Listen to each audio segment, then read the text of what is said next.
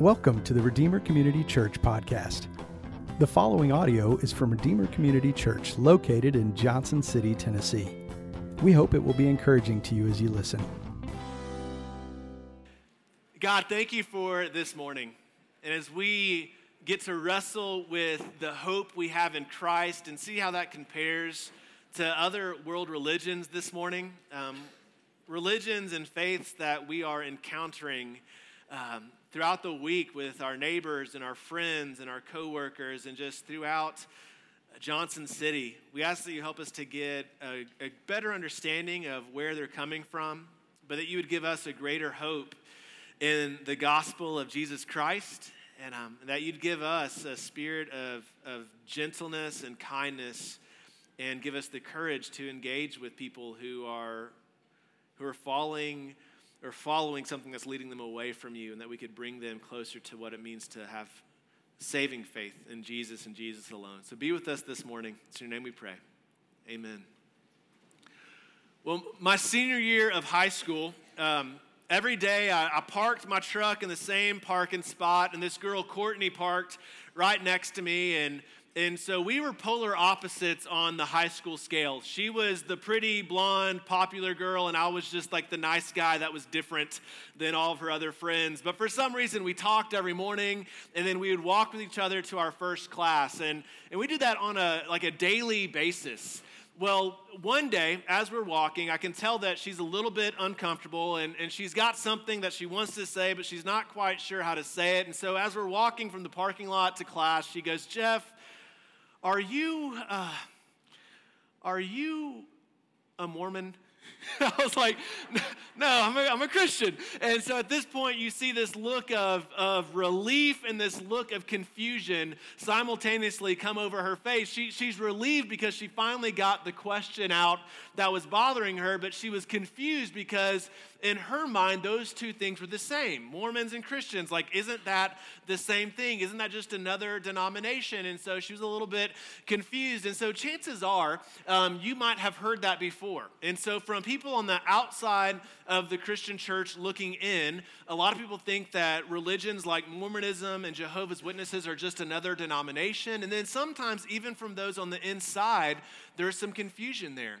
Right, and so maybe you've encountered people riding around town with their white shirts tucked in on their bikes, and or maybe you've been downtown recently, the farmers market on Saturday, and you'll see those little portable booths where it says, "What does the Bible really teach and, and you see the jw.org and maybe you're the type of person that thinks like don't answer the door or don't make eye contact because you're like I, I think we're different i think that we're right and they're wrong but i'm really not sure how to explain that so it's probably better that i just don't even enter this conversation? Well, today I want to talk specifically about those two religions.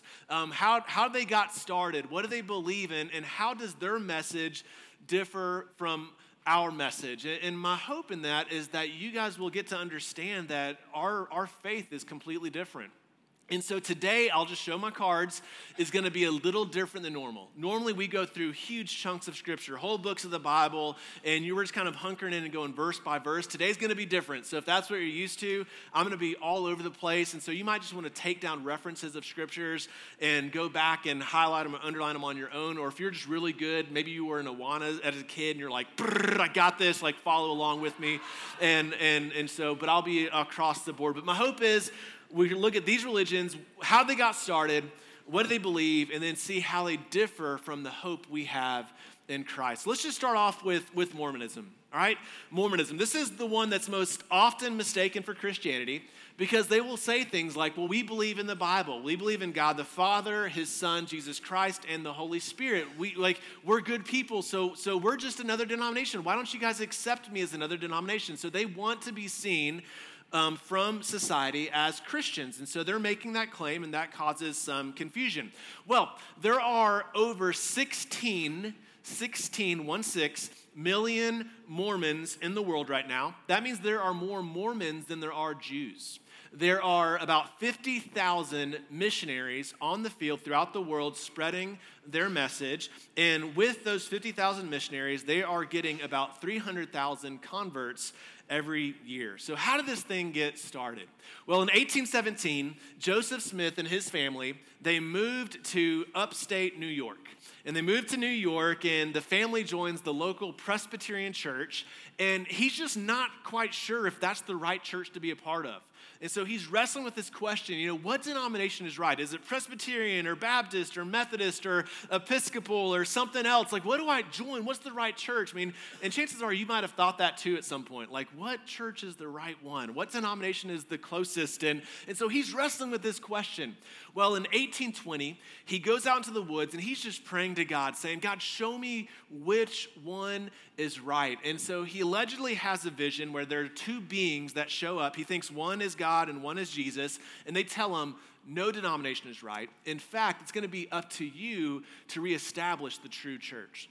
All right? So that happens in 1820. He's about 14 years old at this point. Well, in 1823, he has his second vision, and this is where he, he has a vision of the angel Moroni. And Moroni shows up to him in this same wood area and tells him, Hey, there are some golden tablets that have been hidden. There are some seer stones, and you need to go find those. And he, in this vision, he knows where they're at. You need to go find those. They're going to be written in this ancient Egyptian language, but the seer stones are going to help you to interpret them, and you are going to interpret the Book of Mormon. And so he goes, he finds these golden tablets, he gets his seer stones, and he begins the translation process. Well, in 18 1830, he has the first Book of Mormon. He starts his church, the Church of Jesus Christ of Latter day Saints, and he gains some followers, right? He, he says he has another vision where he's supposed to move out west, and so they, they end up in Ohio, get a bunch of persecution, um, end up in Illinois, and then when they're in Illinois, this newspaper starts to publish anti Mormon articles. Well, he, he makes up this little army and he's, he's the head of it. And he tells his people, hey, we need to go and destroy the newspaper company and we need to burn every copy of the press. This gets him thrown into jail. And then in jail in 1844, a mob rises up and kills him and his brother, right? So his brother is the would be successor. And so then comes Brigham Young. And so if Joseph Smith was the visionary, Brigham Young is like the entrepreneur. And so he leads them outside of what is at that time the United States. He leads them out to Salt Lake City, Utah, where they establish the church and that becomes the headquarters. And then Brigham Young dies in 1877, and this thing is still going strong today. All right, so that's kind of the history of Mormonism. Now, what do they believe? Well, they believe that in 600 BC, there were a group of Israelites that built a boat and sailed across the ocean blue and settled in the Americas. This is obviously well before Christopher Columbus, right? So these Israelites come over and they settle in the Americas. Now, they are known as the Nephites. And so the Nephites are this righteous white race, but then there are this enemy race called the, the Lamanites. And the Lamanites are a dark, warlike, evil people. And so they're always battling back and forth. The Nephites are the Israelites that came over and settled the Americas. The Lamanites are probably what we would call um, Native Americans. Right? So after Jesus dies, in Jerusalem, right? Like when he dies, they believe that the resurrected Jesus made an appearance to the Americas, to the Nephites, and told them that they need to record their history on golden tablets, right? And so they begin to record their history on these golden tablets. And then in 421, right? The Nephites are going to be wiped out by the Lamanites. But the last surviving person of this race is a guy named Moroni. And so his last effort of his life is to take these golden tablets, to bury them, and to preserve them. His dad was a guy named Mormon, who's one of the authors of these tablets, hence the book of Mormon. And then he dies, and this race is wiped off. Moroni is recreated as an angel, and that's the person who appears to Joseph Smith, telling him where to find the tablets. All right? Now, in 1823, Joseph Smith finds the tablets, begins the translation process, then we have the Book of Mormon. All right, so that's kind of what they believe as far as how this thing got to America. Now, they have four sources of authority. So if you're like, what, what kind of guides your guy's life? What is authoritative for you? They have four things.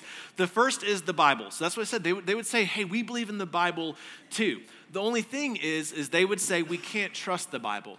Like, so we, we believe it's authoritative, but we can't trust it because they don't believe it has been accurately translated throughout the last 2,000 years. So they would say this thing's been corrupted, and so therefore it has mistakes. So we can't fully trust it. We need some other stuff.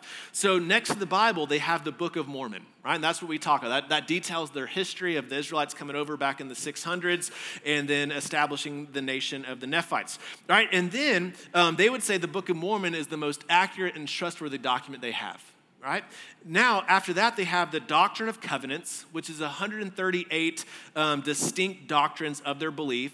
And then they also have what's known as the Pearl of Great Price. So the Pearl of Great Price kind of has the first part of Genesis reworked a little bit. It has Joseph Smith's autobiography written in there. But one of the most problematic things in the Pearl of Great Price is what's known as the Book of Abraham right? And so in the Pearl of Great Price, they have the Book of Abraham, and this is where things get a little bit sketchy. Um, Joseph Smith purchased some papyrus that was written in ancient Egyptian. All right, and so he purchases it, and then he looks at it, and at this point in America, no one can translate Egyptian. Like no one knows like like the little drawing stuff. And so he he makes up his own key and starts to say, well, this symbol means this word, this symbol means that word. He makes up his key. He translates the book of Abraham, and then they they lose right? And so the, the Book of Mormon, all those golden tablets are gone as well, but they lose the papyrus, and so no one can check his work. Little does he know that across the pond you have the Rosetta Stone. And so the Rosetta Stone, people are actually figuring out how to translate Egyptian stuff. And so when that technology comes to America, they can't test what he's written because the papyrus is gone. Well, then in 1967, they actually find the papyrus and they take it, compare it to the Rosetta Stone, and it turns out he didn't get anything right. And so it's like, well, what do you do with that? All right, and so so that's kind of a black eye to to the pearl of great price. All right, but within their doctrine, they have some stances on God, Jesus, humanity, salvation. As far as God goes, they believe that God was once a man living on another earth. So someone else created God. He was once a man, and then he ascended to godhood. All right, and so there's another God. That's conflicting with verses like Isaiah 44 6, where God says, There is no other God before him, there is no other God. All right, they believe that Jesus, um, along with us, that we were all at one time pre existent spirit beings and that we then came to earth to take on our humanity to be tested. But we were at one time spirit beings. They believe that Jesus was God's first spirit being. All right, so he was just the first of God's spirit beings like us, and they don't believe he's unique. So anything Jesus has done or could do, they believe that we have the potential to, as long as we are influenced by what they would call a spark of deity. Right? So humanity, they would admit that we have sinned and that we are in need of salvation. But how are we saved? They would say that we are saved by grace after we have done all that we can do. And so if you look at, they have 13 articles of faith. If you look at Articles 3 and 4, you see that for them, their salvation is ultimately by what they can do. So when they say we're saved by grace, if you were to say, like, Jeff, what does grace mean? I would define that as God's unmerited favor right? So, what is God's grace? It's God's unmerited favor towards us, right? So, it means that we get things we don't deserve. What's God's mercy? It's God holding back things that we deserve, right? The punishment that we deserve. For them, that's not what grace is. God's grace is something that enables the atonement of Christ. And so, for them, grace saves humanity like as a whole. So for them, like grace is something that Jesus' atonement saves all of humanity. So that means every person in here would be saved by this general grace. So they believe in two types of salvation general salvation and individual salvation. So grace is what's needed for general salvation. God's grace saves all of us, but then our works or our obedience to their ordinances is what's responsible for our individual salvation right and so you might be thinking like what does that have to do with anything right well their, their individual salvation will land them they believe in three different types of kingdoms right so for them the afterlife has three different levels that you can obtain and all that has to do with your obedience or your works to their ordinances for your individual salvation. So there's nothing about grace that gets you into the afterlife for these three kingdoms. The first and highest is what they call the celestial kingdom right? The celestial kingdom, that's the highest one. And so if you're going to get in there, you have to be in continual repentance. You have to follow ordinances like being baptized in the temple, have faith. Um, you have to be confirmed, and so you have to follow these ordinances. Then, on top of that, you have to live faithfully to all of their commandments. And so, if you do that, you can obtain celestial kingdom status. Now, below that, they have their terrestrial kingdom. And the terrestrial kingdom is like the second level. And so that's for people that were good people. These are good people that just didn't have a chance to hear about the Mormon faith with their time on earth. So if you're like a Hindu, Indian, and you did a ton of good stuff, but no Mormon missionary ever showed up and told you about um, their Jesus, then you would enter the second kingdom, right? So it's like, I was a good person, I just didn't have a chance to put my faith in him. And then the third level down is called the telestial kingdom. And so this is for people who were given a chance to respond to the Mormon faith, but they refused it. Right? And so, like for me, like this is where they think I would land. If I'm like, you guys are wrong, they're like, well, you're gonna be in the telestial kingdom. Right? And so for that, that's the type of person that's the type of person who, who would ultimately have to pay for their sins in a spirit prison. So they would go to a spirit prison, and once they had paid for all the wrong things they had done, they would ascend to the telestial kingdom where they would spend the rest of their eternity. Now, Jesus and God would never be there, but it's a, it's a good place. And so at the end of the day, grace saves all of us into one of those three places, but our individual works, they would believe, would determine what level you would make it to. All right, so that's kind of a, quick rundown of the, the Mormon faith and what they believe. But I really quickly, and I do mean quickly, I want to answer the question is this just another denomination? Right? Because you're going to hear that, and you might even be here today thinking that. But let me, let me just define real quick denomination. Okay, this will be helpful. A denomination is a subset of a larger religion in which they hold to core beliefs while differing on secondary issues, right? And so the difference between like the Baptist and the Methodist is that they believe the same core beliefs, but they differ on secondary issues. So those are two denominations. Now, if something or if a denomination, quotation marks, denies a defining belief of the larger religion, or advances doctrine of its own that is inconsistent with the central teaching of the parent religion, then it becomes a separate, distinct religious group. Okay? And so if they are denying things like the full deity of Christ and his, his eternal existence and his coexistence as being fully God with God the Father and God the Son, they're denying a core belief if they are advancing this idea of different levels of salvation that can be obtained by your works, like this celestial, terrestrial, and telestial kingdom, that are not core beliefs of Christianity, if they're denying eternal punishment for our sins, right? then they are denying things that are central. All of a sudden, if they push those doctrines and deny those doctrines, what happens is they're not just another denomination, they are a separate, distinct religious group. So, just by the definition of, of what a denomination is, we can't look at Mormons and say they're just another Christian denomination. They're not. They would actually fall into what we would call a cult. Okay, and so this is a dangerous thing. It's not something that we can just tiptoe and be fine with people living in. We've got to turn them and see that there's a greater hope and a true hope that they're not seeing. All right, next up Jehovah's Witnesses. Now, I'm seeing these people around town more and more. Um, and so, like, I said, like if you go to the farmer's market, they're, they're downtown. If you, if you go out downtown on a Friday night, you're seeing them. They have these little portable things. You can stop at the rest area over the hill on your way to Asheville, and they're posted up at the rest area. Just what does the Bible really teach? And they have this literature that they want to pass out. They're actually supposed to work 15 hours a month passing out their literature. So if you're like, why are they out there? They've got to get those 15 hours in. All right? So, so Jehovah's Witnesses, what, like, what's their history? All right? Well, back in the early 1800s, there was, there was this guy named William Miller. And he has a movement called the Millerites, not Miller Lites, Millerites, all right? It's like, what? Did they have corn syrup? Um, and so, so William Miller um, was really big on predicting the second coming of Christ. And so he, he gave it his best shot, didn't come true. He's encouraged to rework his chronological dates. He gives it another shot, still doesn't happen. And, and so then, kind of, his followers continued to try to predict when Jesus would come again. So, this guy named Charles Russell was heavily influenced by Miller. Right? So, so he starts a Bible study in 1870 where he's focusing on the second coming of Christ and understanding biblical chronology right? So this is his focus, influenced by the Millerites. Right? And so he begins to lecture and publish his views. And then in 1879, he produces what's called the Watchtower.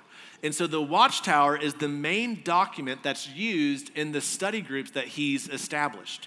All right, from then on until his death in 1916, he writes several books that he calls Studies in Scripture, and that became that becomes the main theology of the Jehovah's Witnesses. He passes away, um, and then a guy named Joseph Rutherford kind of picks up and continues this movement forward. Right? So, so what do Jehovah's Witnesses believe? What's different about them?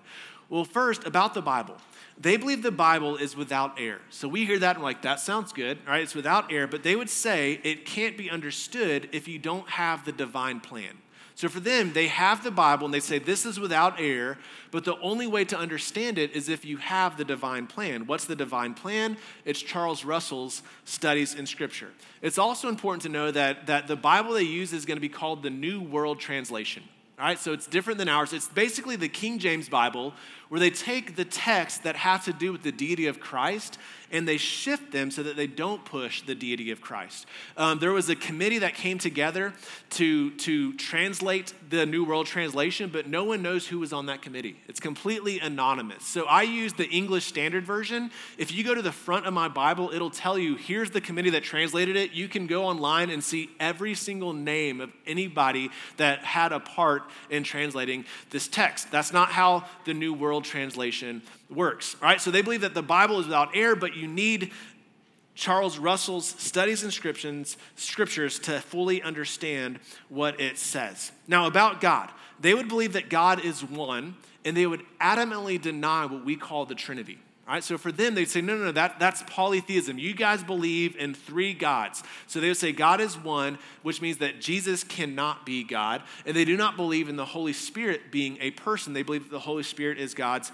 active force. Now, this belief that Jesus wasn't fully God is not new to Charles Russell. If you back up into like the 300s, right, like 300 AD, there was this thing called the Arianism controversy. All right? And so in this, there was a priest, all right, who believed that Jesus wasn't fully God. This caused a big controversy. People got together, all the high Christian scholars got together, studied this thing all the way through, and they put together what's called the Council of Nicaea, which produced the Nicene Creed. And in that, they declared Arianism to be heresy. So basically, Charles, Reynolds, Charles Russell just resurfaced an old heresy that was 1700 years old. All right, so about Jesus, they do not believe that he was fully God. They believe that he was God's first created being, and that his heavenly name is Michael the Archangel. And so Michael the archangel decided to willingly enter Mary's womb and then to be born a human. And so then he's fully human as a kid. And then at his baptism, when, when he gets dunked by John the Baptist and you hear God speak and the Holy Spirit descend, they believe at that point he becomes the Messiah. And they also believe that he, he died for our sins, but he didn't die on a cross. They would say he died on a stake. So they're very much against the cross and what it stands for. So they say he died on a stake he was laid in a tomb where his, his body disintegrated, right? So it just it kind of gets vanished or it destroys, and then he spiritually resurrects. Right? So his, his resurrection for the Jehovah Witnesses, it's something that's spiritual, not physical. And so then God recreates his body that he makes these appearances with. Right? And so they do not believe in the physical resurrection of Jesus. Now, once again, I said with the Holy Spirit, they believe that he is not a person, but he is God's active force. Right? And so the problem with that is when you read through different texts in the Bible, the Holy Spirit is always talked about in a personal way. Like it's called a he, not an it. If you read Acts chapter 5, you see that people lied to the Holy Spirit. You can't lie to an active force. Like I didn't lie to gravity. I'm like, I'm like, I'm telling a story, gravity. Like, like gravity's like, what did you lie to me? Right? It's, it's something else. And in Hebrews 10, you see that you can you can offend or insult. Hebrews 10:39, you can insult the Holy Spirit. Electricity is an active force. Like there's a, a, room back there that says employees only that has breakers. And so every morning we come in here and we're like, we turn on those breakers, which gives us light. Right? So imagine we come in here and we don't do light. Electricity is like, how could you? Like, that is offensive. Like, how could you not turn me on? No, it's an active force. Like, that's not a person, but the Holy Spirit has these characteristics of a person. We see that the Holy Spirit speaks, the Holy Spirit listens, the Holy Spirit knows, the Holy Spirit teaches, the Holy Spirit is interceding on our behalf. And so, so throughout Scripture, when you read the New Testament, there are times when the New Testament quotes the Old Testament right? And so the Old Testament, God speaking, and then in the New Testament, the Holy Spirit speaking, but it's quoting what God said. So the New Testament authors understood the Holy Spirit to be fully God. Let me give you a quick example. Um, flip over to Isaiah 6 real quick. This is a, a good example Isaiah chapter 6. This is one of those youth group talks where you're like, who's going to go conquer college? Here am I, send me. And, um, and, so, and so this is where Isaiah has this vision. There's seraphim with you know, wings, and they take a coal and touch his lips. And then in verse 8, all right, of Isaiah 6, it says this And I heard the voice of the Lord. All right, so let's get some interaction here. The voice of who? The Lord. Saying, Whom shall I send, and who will go for us? Then I said, Here I am, send me. Now we're going to do some syntax, and we haven't taken English in a while. And he said, Who's the he? Go. Ah, the Lord. right? So, and he said, Go and say to this people. So, who's the he?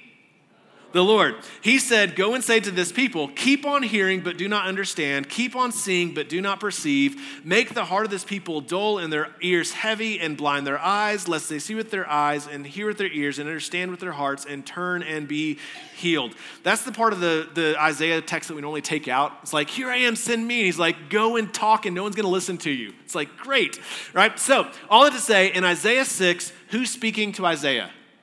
The Lord, you guys are sharp. All right, now flip over to Acts 28.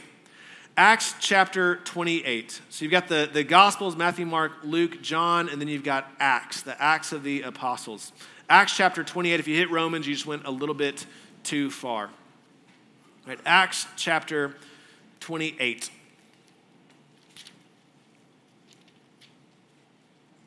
We'll pick up in verse 25. It says, and disagreeing among themselves, they departed after Paul had made one statement. The Holy Spirit was right in saying, Who's speaking? The Holy Spirit. Isaiah, who is speaking? The Lord. Now who's speaking? Yes. All right. The Holy Spirit was right in saying to your fathers through Isaiah the prophet, Go to this people and say, You will indeed hear, but never understand. You will indeed see, but never perceive. And he continues on. And so what you see, this happens throughout the New Testament, where the Old Testament, the, the, the Lord is speaking, or God, and the New Testament quotes the Old Testament, but says the Holy Spirit said. Like the, under, the, the New Testament authors understood the Holy Spirit to be the same as God, to be one God. All right. Now, flip over to Isaiah. I'll, I'll show you another really cool thing. Um, flip over to Isaiah 48. Isaiah 48. like, I was just in Isaiah. Isaiah 48. This is just a, a beautiful text because some people will say that the Old Testament um, readers and authors had no comprehension of a triune God. And I would completely disagree with that. One is Genesis 1, let us create man in our image. And we know that angels aren't created in the image of God, only humans are. So who's the us? All right. And so, but look at Isaiah, look at Isaiah 48, Isaiah 48, starting in verse 16. Draw near to me, hear this. From the beginning, I have not spoken in secret. All right. So at this point, God is speaking. All right, so we have a God who is speaking. At this point, I have not spoken in secret. The I is God. I have not spoken in secret. But from the time it came to be, I have been there. So we know God has eternally existed. And it says, And now the Lord God has sent me. Wait, what? So we have a God who is speaking, but now we have a God who is sending. And all of a sudden, God's speaking, but now he's saying, Me So it's confusing. Like there's a God who is sending, but a God who is speaking. And it says, and his spirit. Like right here in Isaiah 48 16, we, we have a God who is speaking, we have a God who is sent, we have a God who is spirit. Like Old Testament authors were introduced to this concept of God being one in three persons well before the New Testament was written. Now, some people will hear that and they're like, that's a contradiction. Like, you believe in a contradiction. God can't be one and three. And, and so here's the deal we do not say that God is, is one God and three gods. We say God is one God in three persons. Okay, he's one God in three persons. I love what Wayne Grudem says in his systematic theology book, and I know some people hate when people quote stuff, so I'm just going to quote some other. Someone said it better than me. It says this: Scripture does not ask us to believe in a contradiction. A contradiction would be there is one God and there is not one God, or God is three persons and God is one person. But to say that God is three persons and there is one God is not a contradiction.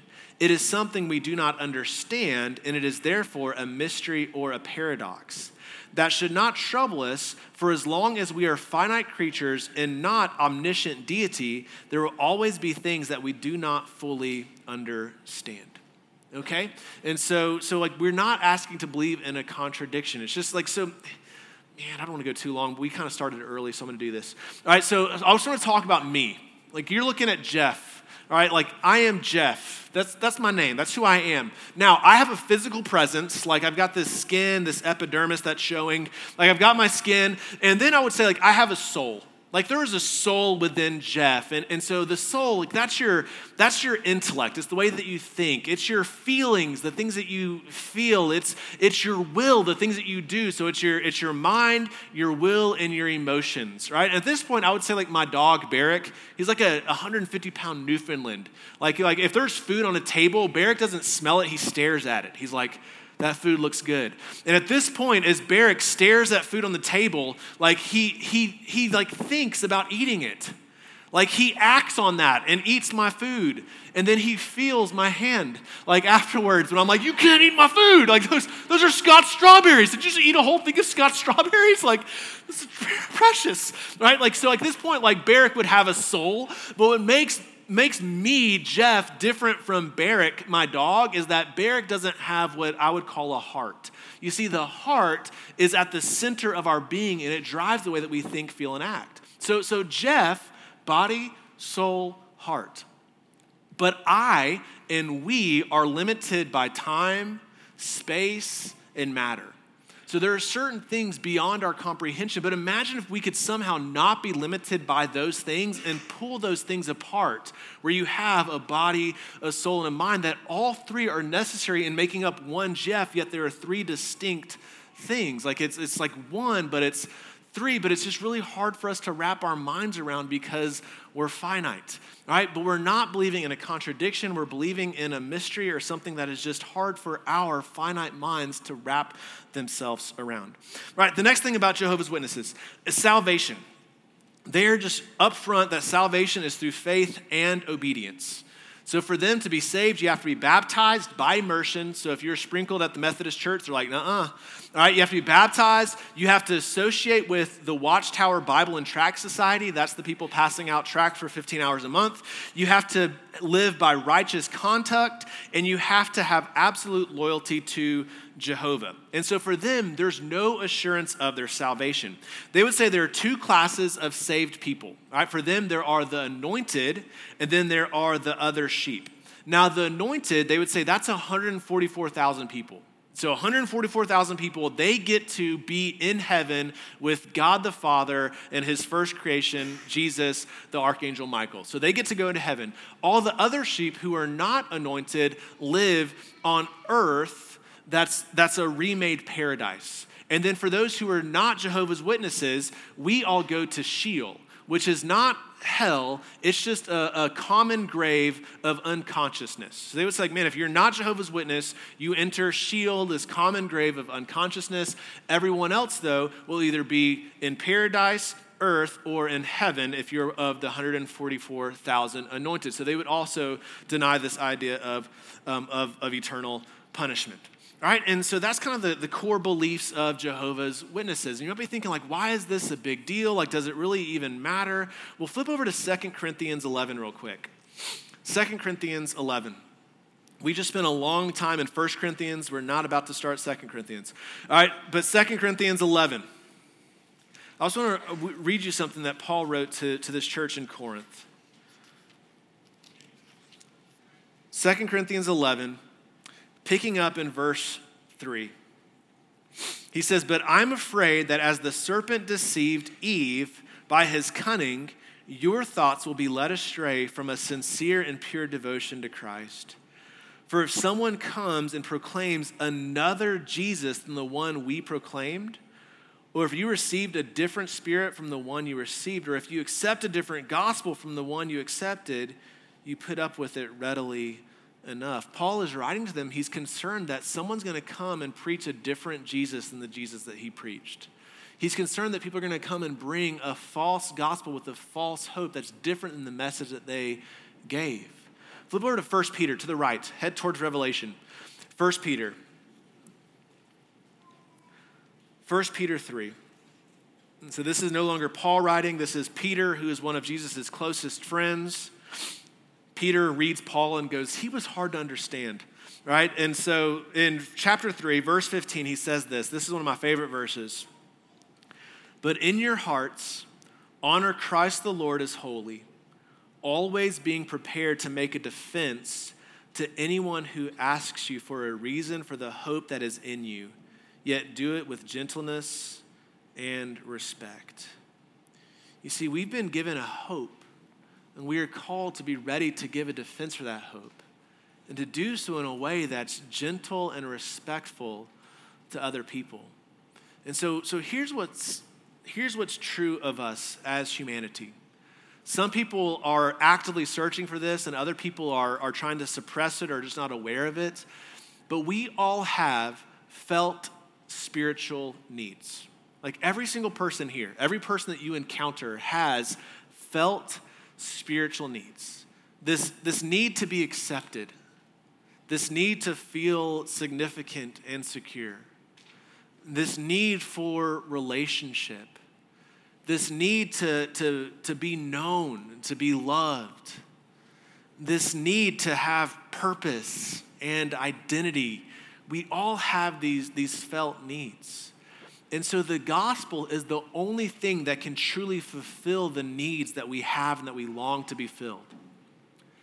The problem is that when we preach something other than the gospel, or we are not helping people connect how the gospel meets their deepest longings, people will begin to search for those, those needs to be met in lesser things. They'll search those things to be met in their vocation, in their earthly relationships, whether it's a, a, significant other or a spouse. They'll search for it in their ability to raise up their kids or to have a status in society. They'll search for it in other religions. And so, religions like Mormonism and Jehovah's Witnesses are prospering by, by showing people a fulfillment to their needs, but it's giving them something that's fake or counterfeit that can't truly satisfy. So we have to understand that the gospel meets the deepest longings of our hearts. That's the hope that we have. And it comes only from knowing who Jesus truly is. And that's why we search to know Christ every week. That's why we continue to preach the gospel every week. That's why we center our teaching on it. We center our counsel on it. We center our whole lives on this message because we know this meets us where we are. And it meets the needs of our hearts. So, what's the gospel? Just think of it in four ways. Okay? We, we talked about it in, in 1 Corinthians 15 if you want the facts, but just four things creation, fall, redemption. I'm weird on my fingers. Restoration. like I never know how to get a three. This feels weird. I'm like this. This is my three. All right, but you know, creation, fall, redemption, restoration. God created the world and it was good.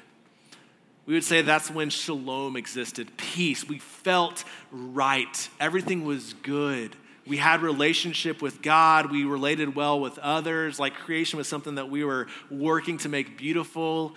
Like things were peaceful and good and, and right. That's how God created it. But then in Genesis 3, everything broke and fractured because of sin. We position ourselves to say, I think I know what's best for my life. I want to do whatever I want, whenever I want. God, I want to rule instead of you. And that fractures everything. And the world begins to spiral away from God's intended design things just continually get worse and worse and worse. But then there is redemption. See, Jesus steps in and lives the life that we couldn't live and dies the death that we deserved. You, you, see, the bad news is that all have sinned and fall short of the glory of God, and the wages of sin is death or eternal separation from God's love and grace and the eternal presence of His justice and wrath. That's the bad news. But the good news is that the free gift of God is eternal life in Christ Jesus. That because Jesus dying the death that we deserved and rising victorious from the grave, there is now no condemnation that we are made righteous and right with God.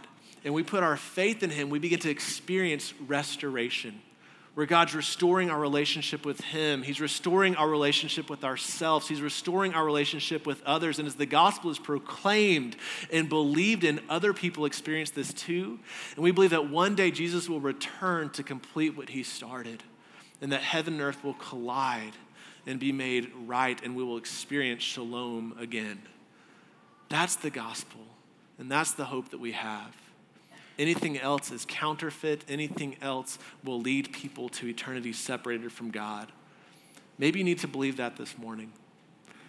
Maybe you need to be reminded of that this morning. But that's our hope. And that's the message we want to proclaim and defend to the end of the ages. God, thank you for your word this morning. God, help us to understand the purity of your good news for us in a way that we truly experience restoration now and that we experience it for all eternity. But God, we ask that you help people to not fall into false gospels, to false hopes. God, I ask that anyone who is living in and believing a lie would experience freedom from that bondage, and they would experience freedom in you for eternal life today. But God, help us to be defenders of the faith and help us to proclaim the hope that we have in you. It's in your holy name that we pray. Amen. Thank you so much for listening to this audio from Redeemer Community Church in Johnson City, Tennessee. You can connect with us and find out more information at redeemercommunity.com.